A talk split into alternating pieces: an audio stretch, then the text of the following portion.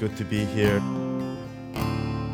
And with that, can we just come together and sing, Lord, hear our cry, come hear our land, as a desperation of a prayer that's within our hearts. Let us pray for ourselves, let us pray for our church, and let us pray for this generation as we worship. Let's sing together.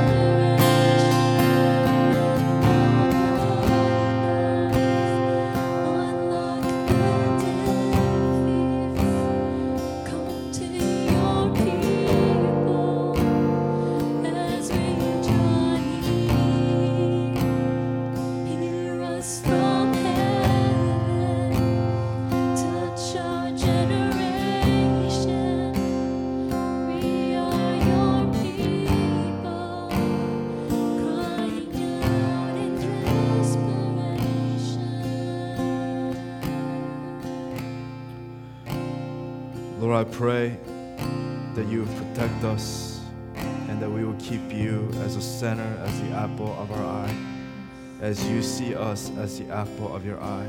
Lord, you are our beginning, our middle, and the end. Lord, as I am here today, I want to declare to you, Lord, that you are my everything, that you are my all in all, and you're the love of my, of my life. There's no one else that I want than you. To have your presence in my life is the single greatest blessing, the priceless and the costly gift that has been bestowed upon me.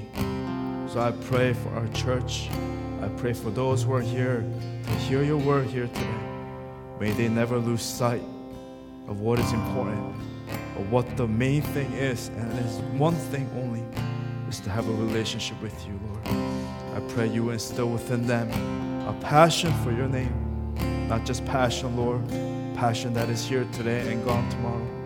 But I pray that you instill within them a steadfast spirit that each and every single day, that no matter what the seasons, no matter what they feel, that they will be consistent in their walk with you, Lord. Some days will be days where it'll be filled with rain. Some days it'll be days where it'll be filled with storms. Some days it'll be days where things are all good and it's easy. But even in those days, to the easiest to the hardest of the days, may we always humble ourselves and seek after your face.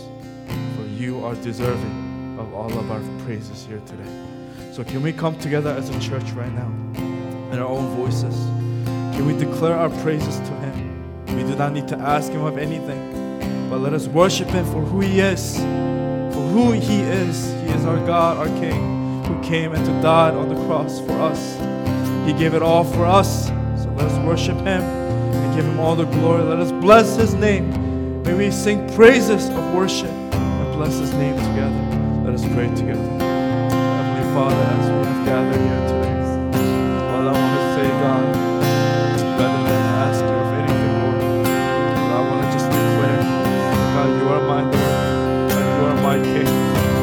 are deserving of all my praises.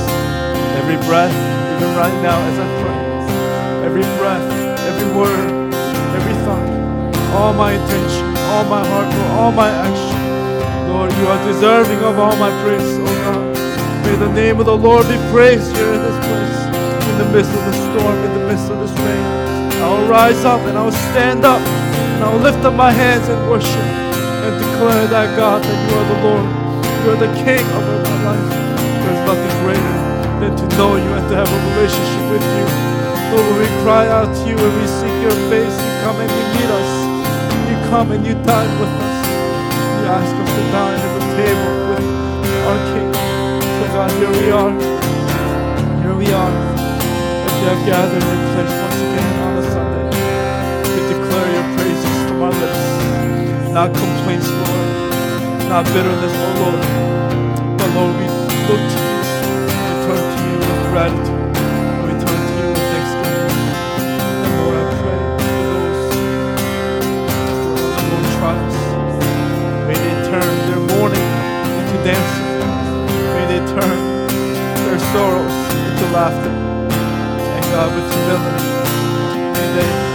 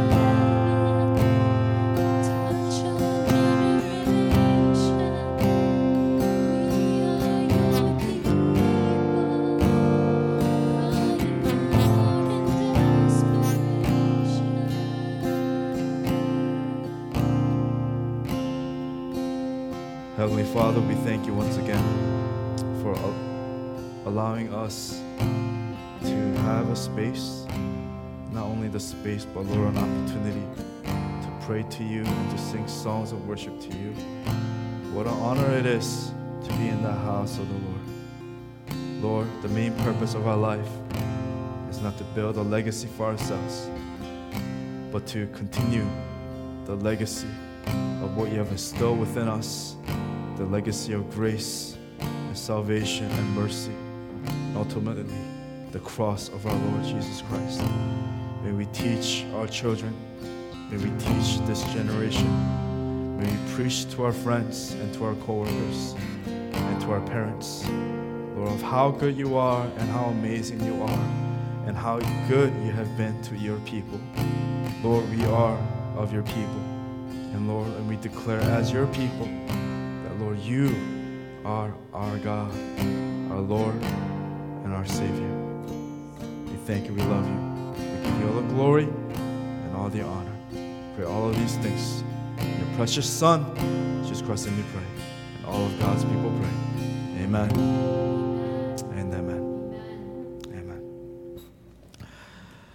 God bless you. It's good to be in the house of the Lord. Can we just turn to our neighbor and just greet one another at this time before we begin?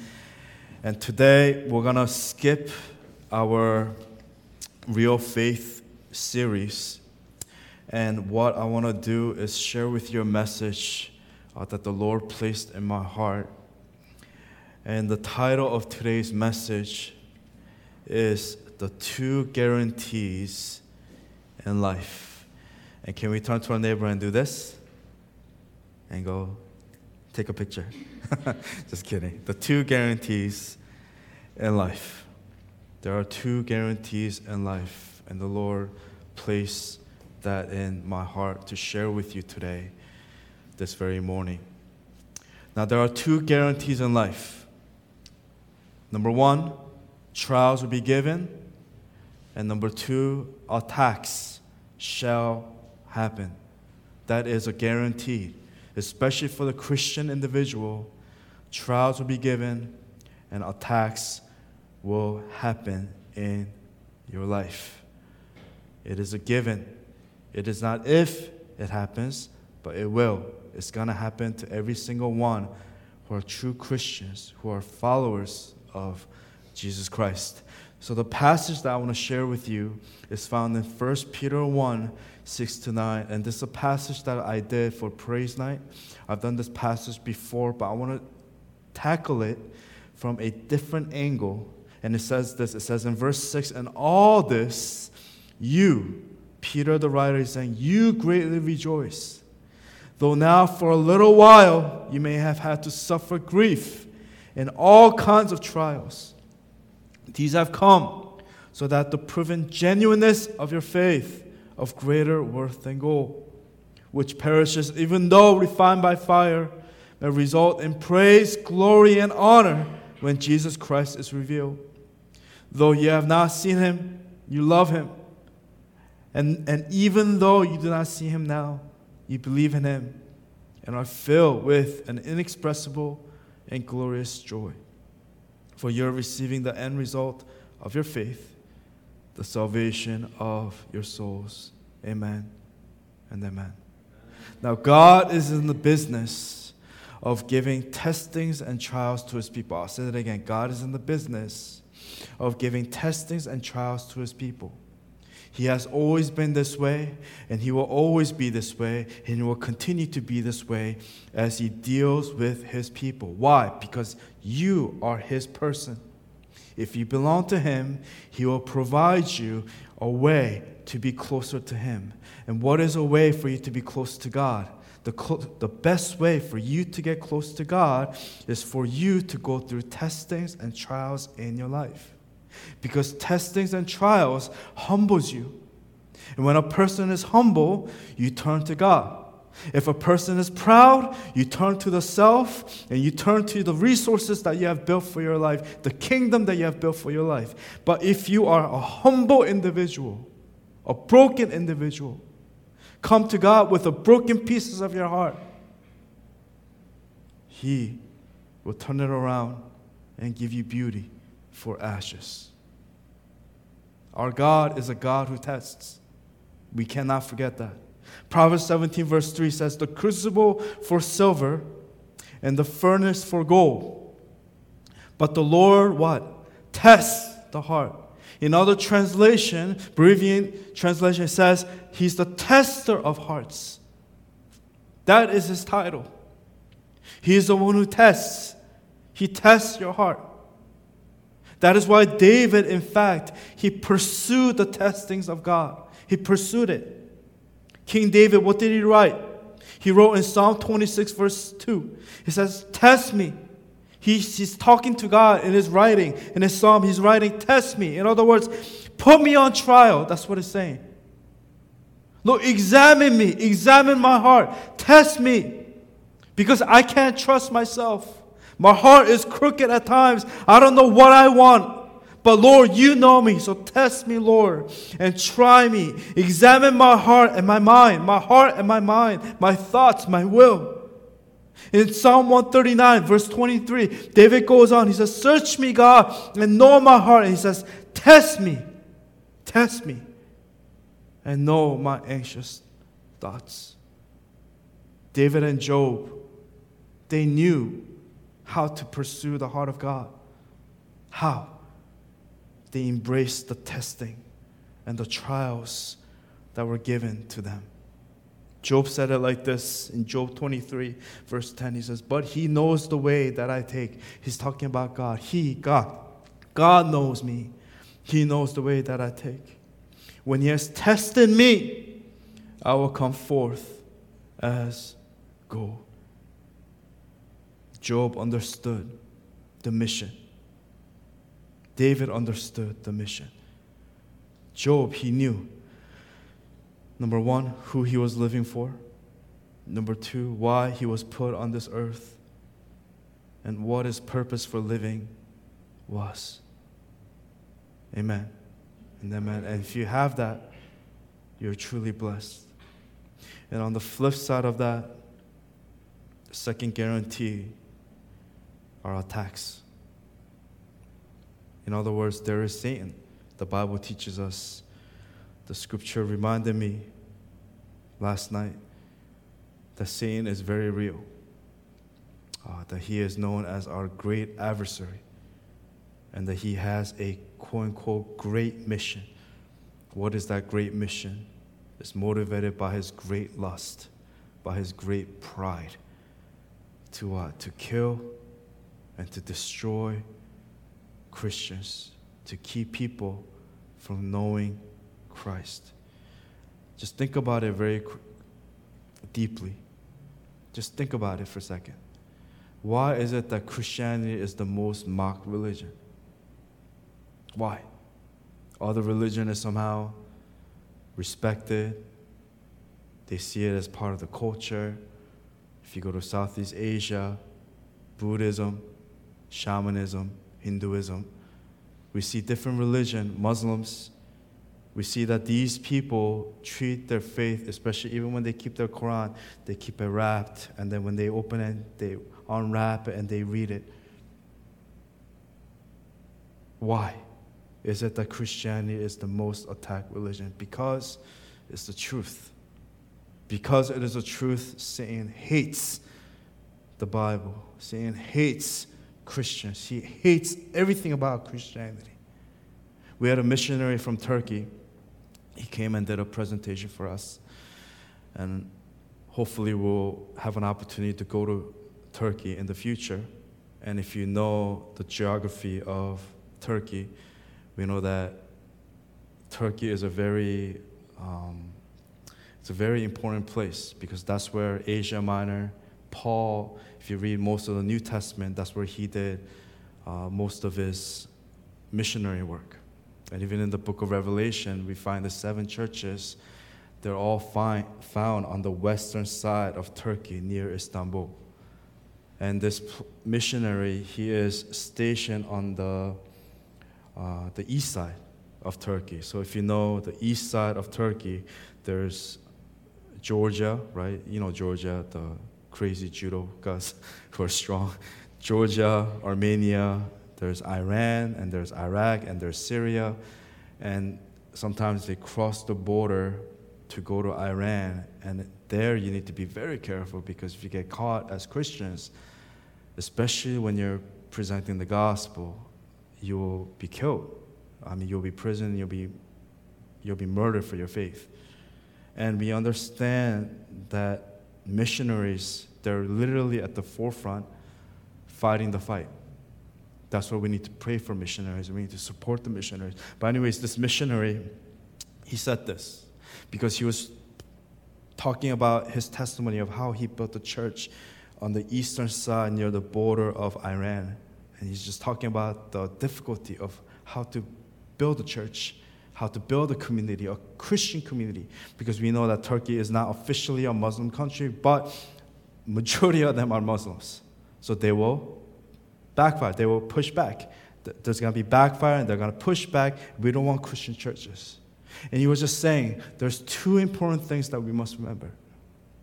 Number one, that there is God's plan and it's the best plan, and He will protect us and He'll watch over us. But number two is that there is Satan's plan. Whenever there is God at work, there's also Satan on the flip side of that at doing his work. To what? To kill and to destroy the Christian church. And we need to know the difference between God's plan versus Satan's plans. In other words, our God, His plan is what? His plan is to refine us. His plan is for you to become more like Him, for you to depend on Him, for you to be humble, and for you to undergo trials and testings for your life because there's a purpose, because you're being refined, as Job said, when He has tested me, I will come forth as gold. And then on the other side, Satan's plan is to attack, attack, attack, and attack until there's no more Christianity in you, until there's no more faith in you. You've grown too tired, too weak, too exhausted to the point where you never had Christ. Because those who have Christ will understand that there is God's plan and there is Satan's plan. And we must know the difference.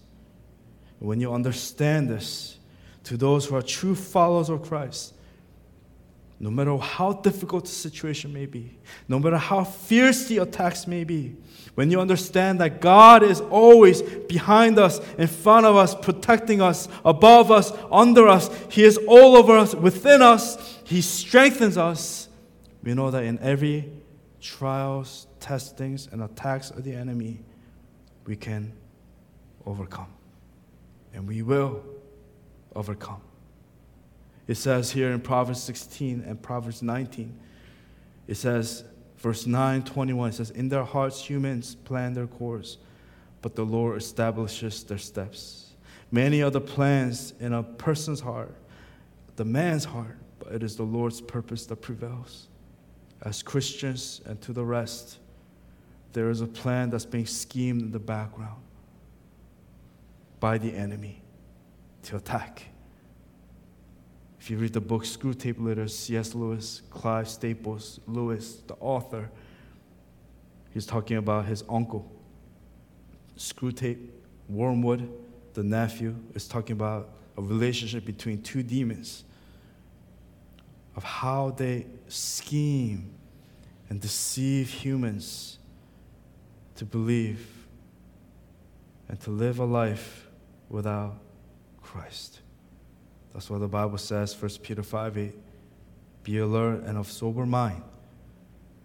Your enemy, the devil, prowls around like a roaring lion looking for someone to devour.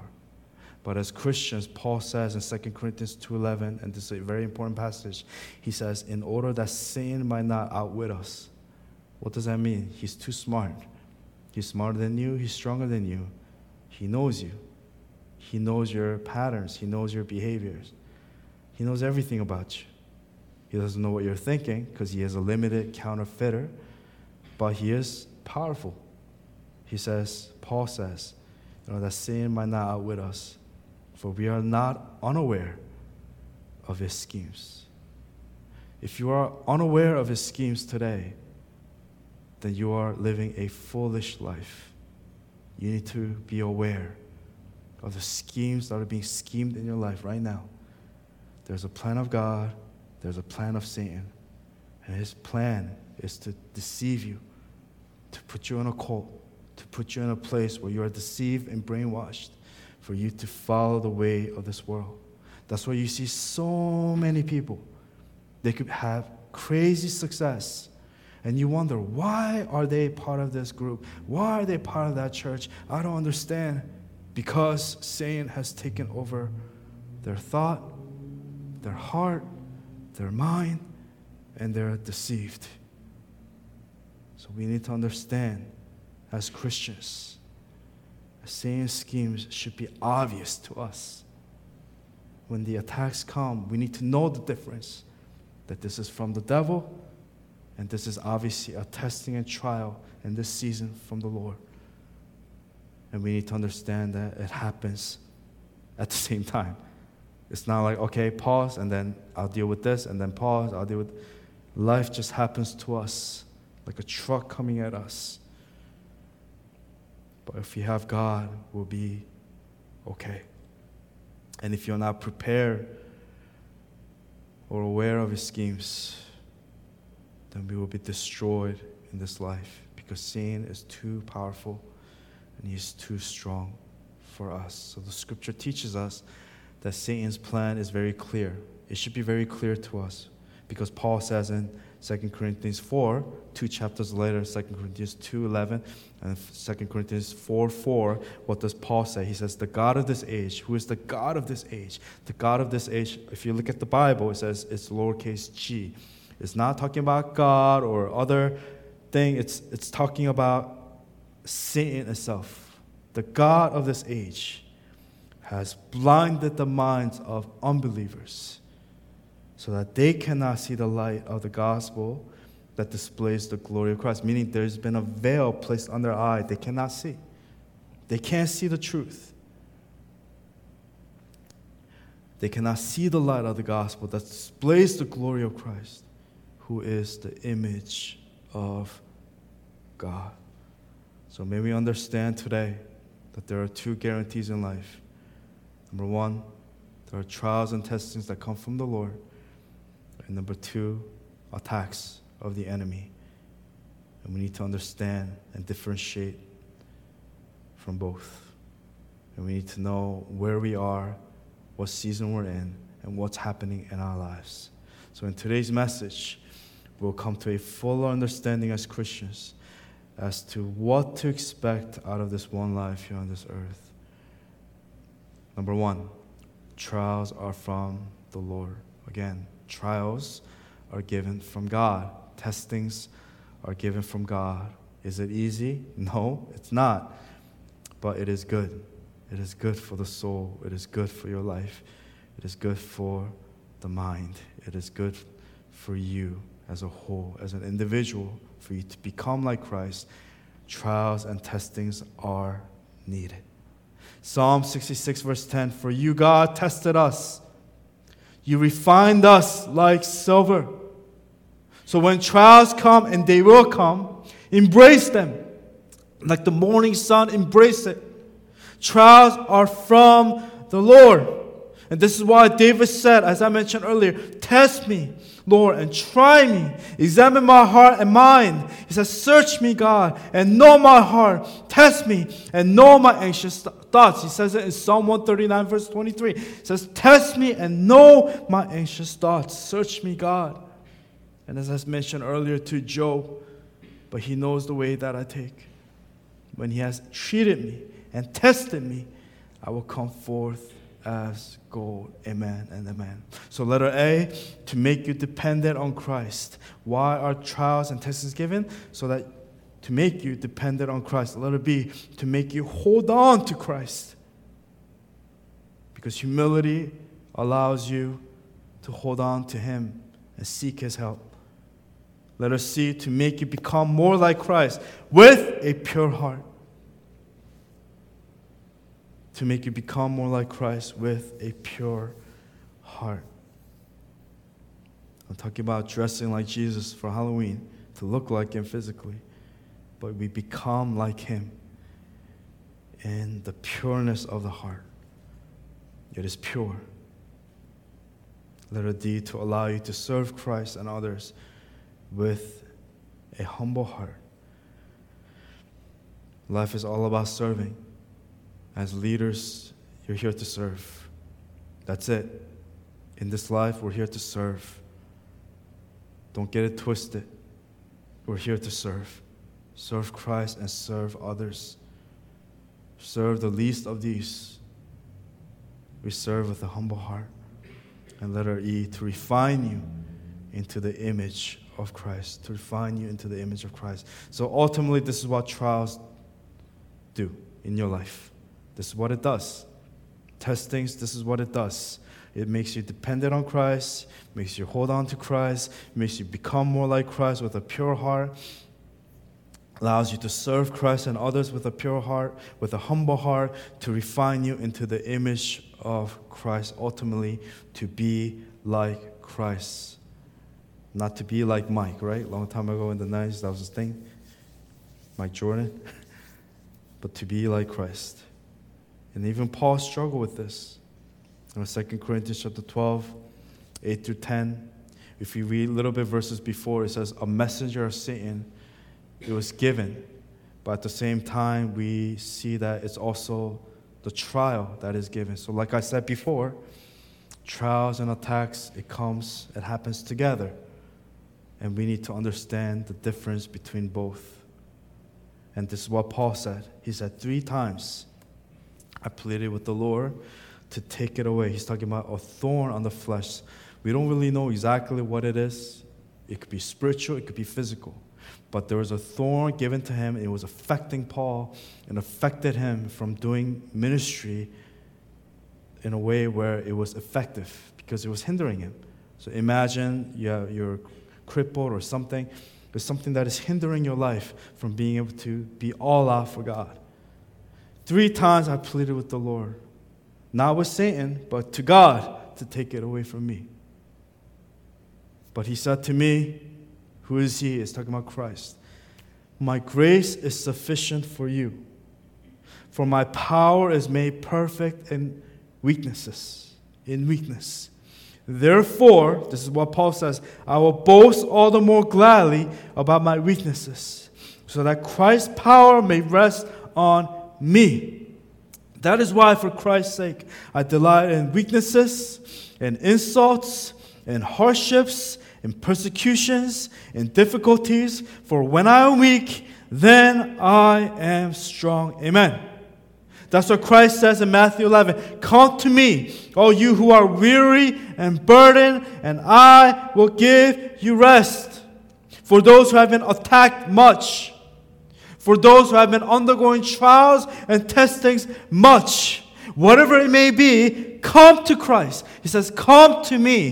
If it's an attack, come to me. If it's a trial and your heart has just tired and you're weak and you feel exhausted, come to me. All you who are weary and burdened, and I will give you rest. Come to me, I will give you rest. Take my yoke upon you and learn from me, for I am gentle and humble in heart, and you will re- find rest for your souls. For my yoke is easy and my burden is light. That's what Peter he says. Again, going back to our main scripture in verse 6 to 7. In all this you greatly rejoice. Though now for a little while you may have had to suffer grief in all kinds of trials, attacks, all of it put together. These have come so that the proven genuineness of your faith, of greater worth than gold, which perishes even though refined by fire, may result in praise, glory, and honor when Jesus Christ is revealed. Amen and amen. So, again, number one, trials are from the Lord. Number two, attacks are from Satan. Attacks are from Satan. As it was mentioned earlier, there is a plan of trials and fulfilling the purposes of God in your life, versus right now, number two, the devil's schemes, his plans and attacks to what? To kill your faith, for you to have no faith. That's what he does. 1 Peter 5 8, it says, Be alert and of sober mind. Later, 1 Peter, we read chapter 1, that's our main passage. Five chapters later, four chapters later, he says, Be alert and of sober mind. Your enemy, the devil, prowls around like a roaring lion looking for someone to devour. Yes, there's testings of God, but there is also the reality that Satan exists and that he is here to kill you and to devour you and to destroy your faith. Peter is saying, Be aware. Satan is on the move. He's on the move. Job 1 7, the Lord said to Satan in the beginning, Where have you come from? Satan answered the Lord, What does he say? From roaming throughout the earth, going back and forth on it. He has a spiritual underground where he is able to go from point A to point B. And he has little minions, demons, who do his biddings, right? Like Despicable Me. That's where they got the movie, the idea from. From Satan, that's what he does. He has little minions that do his work. He also has people whom he has blinded and deafened and are using them, unbelievers, possession, possessed, who fight for him and live to do his bidding, who live to exalt the kingdom of darkness and not the kingdom of God. That's why churches like Church of Satan exists. Other faith, other religions exist because the devil is ultimately using, he is skewing the person's heart not to turn to the true maker, to the true creator, but to keep you away from the true God, for you to be blinded, and for you to follow the ways of this world. So, as we understand that attacks are from Satan, letter A, we need to know that he exists. Know he exists. B, know he is strong. C, know he hates you. Letter D, know he has a plan for you. What is his plan for you? To devour you, for you to not know God, for you to not know Christ, for you to stay away from Christ, from church, so that you can live the rest of your life for yourself. Ultimately, it's the story of Adam and Eve, the great temptation, the great deception, the great fall of man and woman.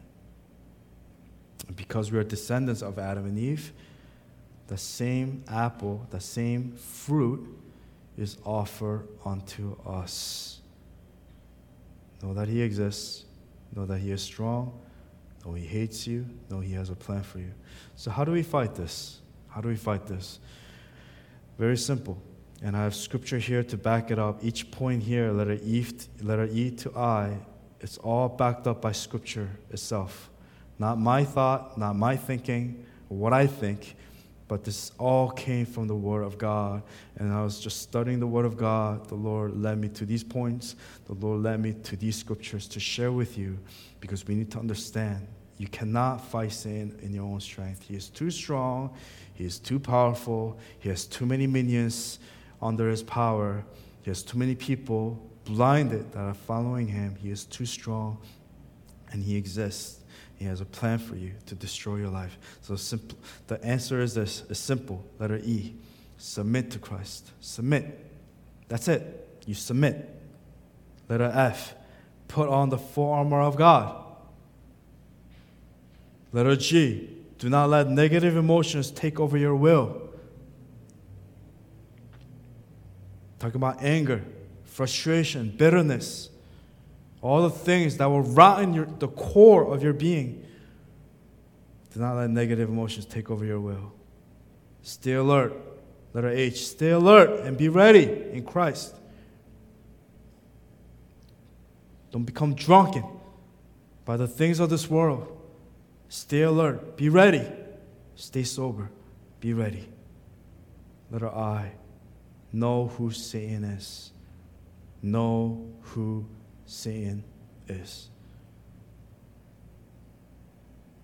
When I say know who he is, I don't mean go and search for it and study it like it's your obsession, right? And sometimes when you do that, then you will really fall to the dark side, right? Because if you don't have Christ in you, it's not something you want to, you, you don't want to gamble your life with Satan.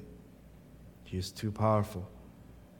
But we need to know who Satan is. In other words, what do I mean by that? Just know that he is a coward, know that he is a counterfeiter, know that his schemes are temporary. I mean, his, his ways It seems as strong, but it's not. In comparison to Christ, it is nothing. In other words, do not be tricked nor be overcome by his tactics. So, how do I back this up with these points? Easy. It says here in Scripture, in James 4 7, submit yourselves then to God. Then what? Resist the devil, and he will flee from you. Easy. Submit to God. It's not this time of elaborate prayer or, or, or this tongue event that you're having. It says, submit to the Lord, then the devil will flee from your life. Ephesians 6, 10 to 20. It says, The armor of God. It's saying, to Put on the armor of God. Letter F. Put on the armor of God. It says, Finally be strong in the Lord and in his mighty power. Put on the full armor of God so that you can take your stand against who? Against the devil's schemes. Each point here is how is giving us the answer, the remedy in how to fight the devil.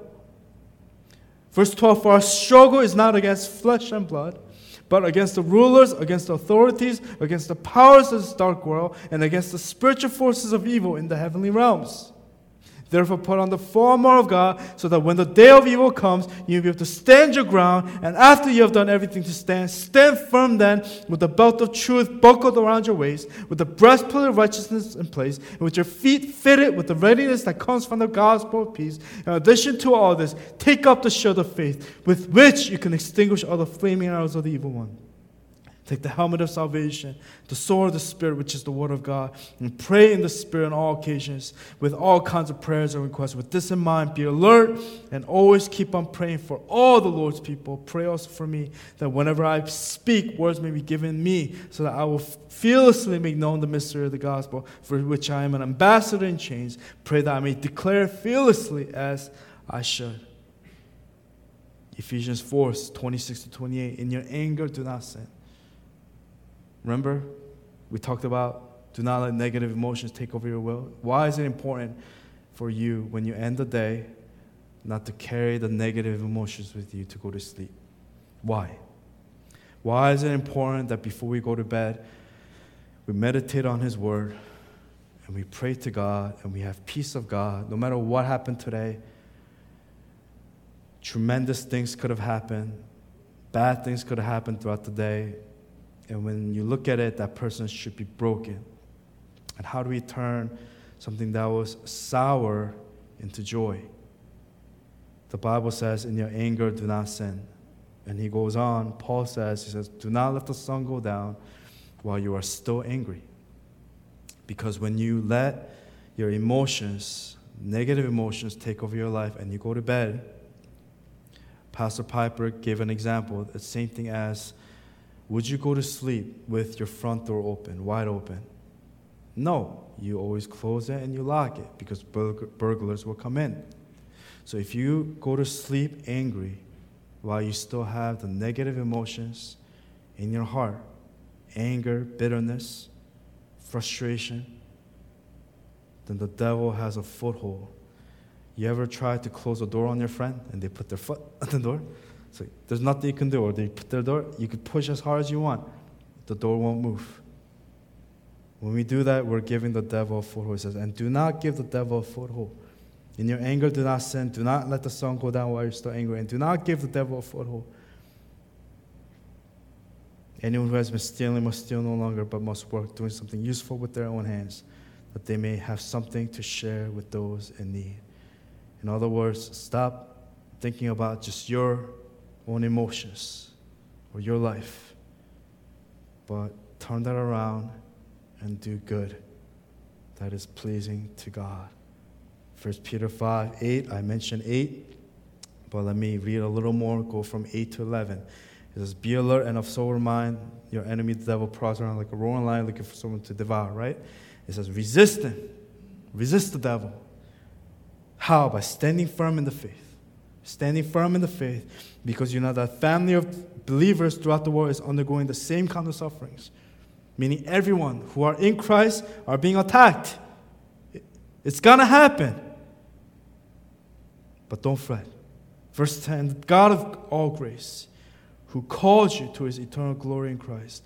After you have suffered a little while, will himself restore you and make you strong, firm, and steadfast, it says. To him be the power and f- power forever and ever. Amen. That's what the scripture teaches us. And again, 2 Corinthians 2 11, I mentioned earlier, in order that Satan might not outwit us. For we are not unaware of his schemes. We need to be aware of his schemes. We know what he is up to. So when we wake up each morning, we wake up with a sense of knowing that Satan is at work. He is at work when you're sleeping, he is at work when you're awake, he is at work when you're at work, he is at work when you're at home. Wherever you are, he is at work. Therefore, we need to work by submitting to God, resisting the devil, resist him, and then he will flee from you. He is your powerful enemy, powerful adversary. You must be alert, stand, and be ready to fight as you wake up each morning. So, what was the title of today's message? And I'm going to ask the team to come up. It's the two guarantees on life, right? And I had another title in mind where I was going to say the three guarantees in life, but I didn't want to say that because I just wanted us to focus on two, because number three is guaranteed. And number three is this, and I guess I can change the title to the three guarantees in life. I'll give you a third one, and this is the most important one. And I want to say this for the end, and here it is number three you will overcome you will overcome. That's a guaranteed given from the Lord that you will overcome. It's a fact. And to those who belong to Christ will win. You will win. You may feel like you're not winning. There's a lot of attacks and trials you're going through right now.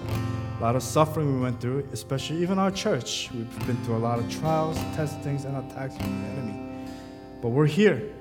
We will win and we will overcome. How? Did we make it so thus far because we're so smart, we're so good? No. There's no one foolish than I am. If God can watch over our church and God can protect our church, a small church like this, then God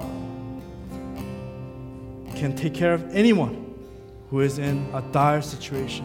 No matter what your situation may be, no matter how difficult your situation may be, the Lord will watch over you, and that is a promise and guarantee that has been bestowed upon your life from the beginning to now, and it will forever be true.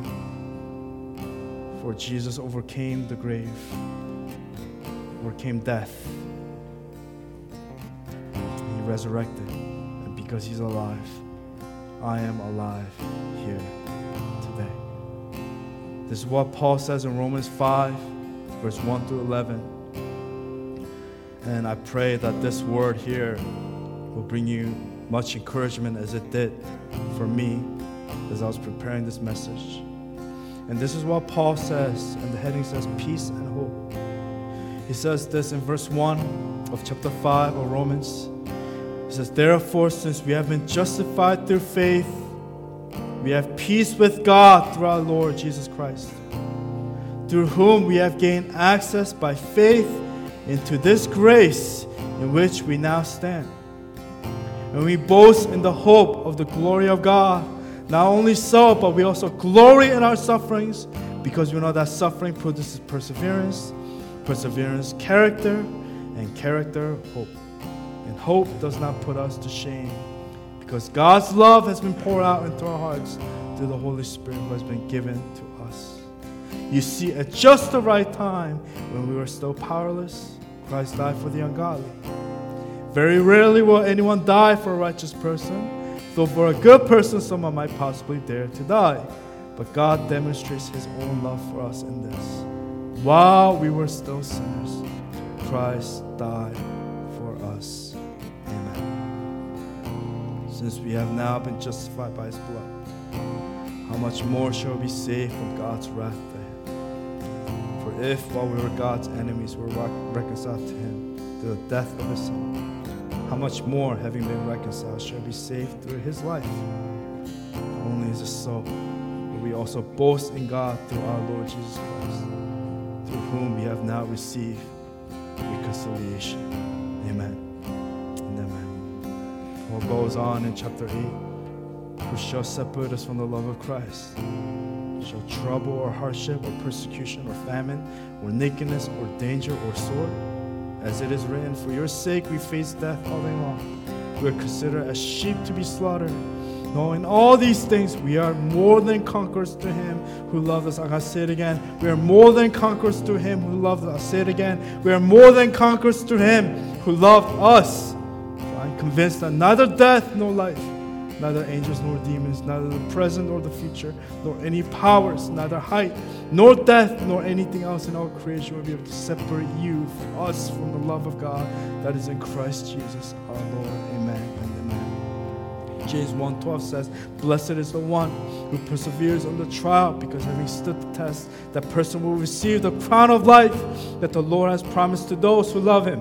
Job 23, verse 10. And he knows the way that I take. And when he has tested me, I will come forth as gold. 1 Corinthians 15, 57. But thanks be to God, he gives us a victory through our Lord Jesus Christ. 1 John 5, 45. For everyone born of God overcomes the world. This is the victory that has overcome the world. Even our faith. Who is that overcomes the world? Only the one who believes that Jesus Christ is the Son of God. Let's not forget. I'm finishing with this John 19 30. When he had received the drink, Jesus, as he's on the cross, he said, It is finished. It is finished. With that, he bowed his head and gave up his spirit. That phrase, it is finished, meaning it is finished for us. The war has been won. It's won. But the battle's not done. We need to keep fighting. While we're here, I want to encourage you, and this is an encouragement to me. This message is also for me that we will overcome, and we have overcome. Amen. Amen. And that's it. And as long as we approach this war, knowing that we won, and that this is just the small battles that we fight in this life, we're gonna be alright. We're of life. Trials, testings, attacks, sufferings. It's all part of life.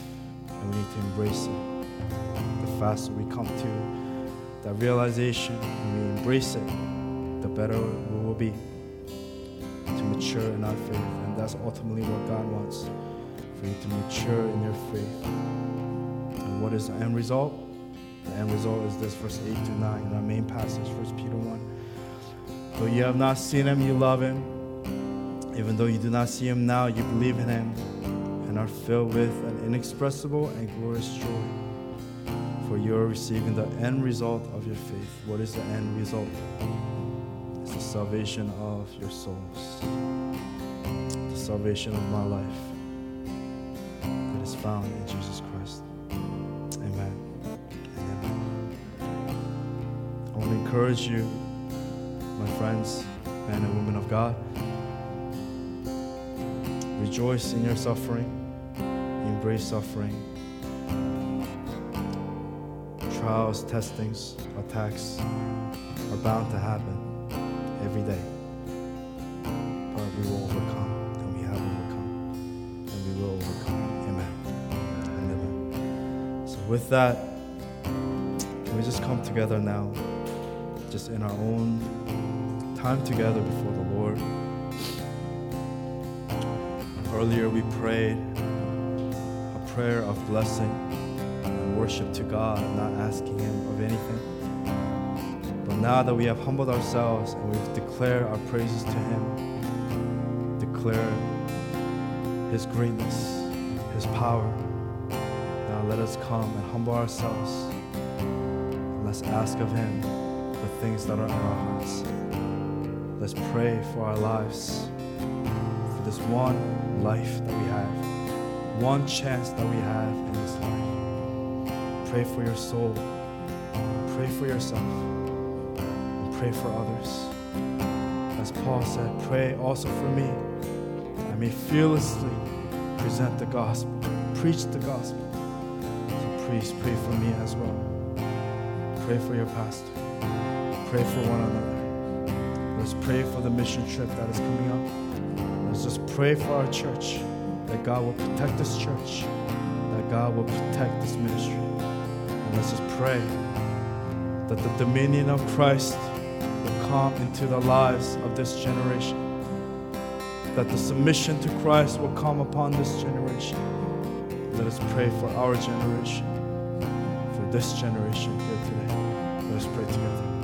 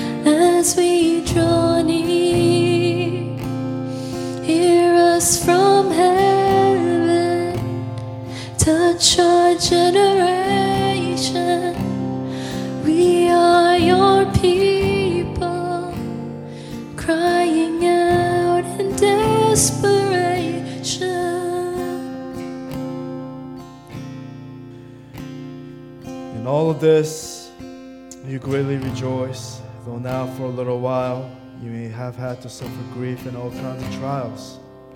These have come so that the proven, proven genuineness of your faith of greater worth than gold, which perishes even though refined by fire, it may result in praise, glory, and honor when Jesus Christ is revealed. Though you have not seen him, you love him. And even though you do not see him now, you believe in him and are filled with an inexpressible and glorious joy. For you are receiving the end result of your faith, the salvation of your souls. Lord, we just want to thank you for your word here this morning. Lord, we surrender our hearts to you and we give all of ourselves to you.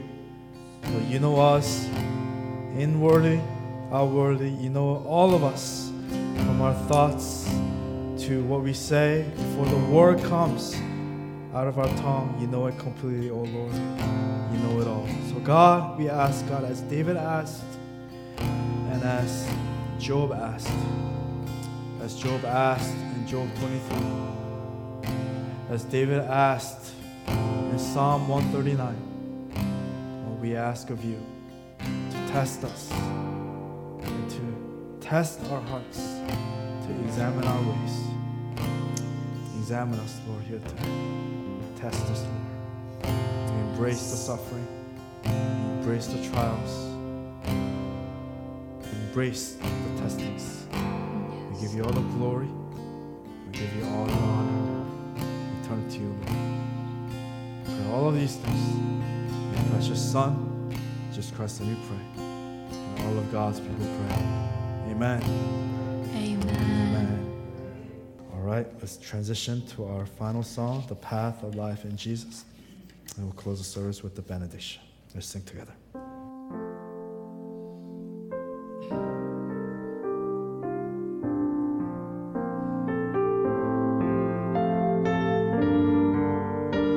The path of life.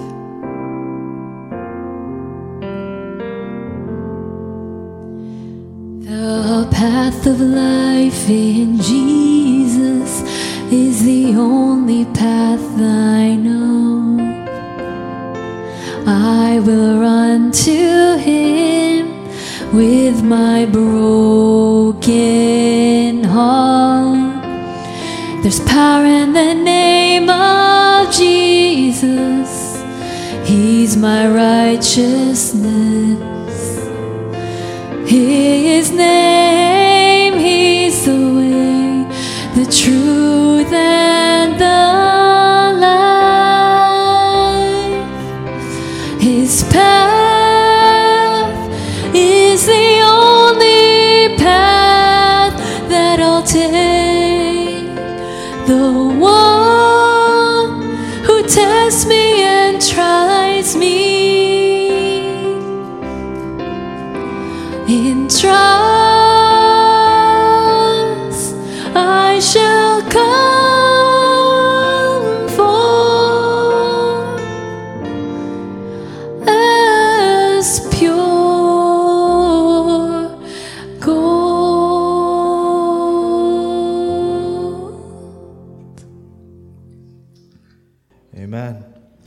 that, let's close the service with the benediction. Let us all pray together.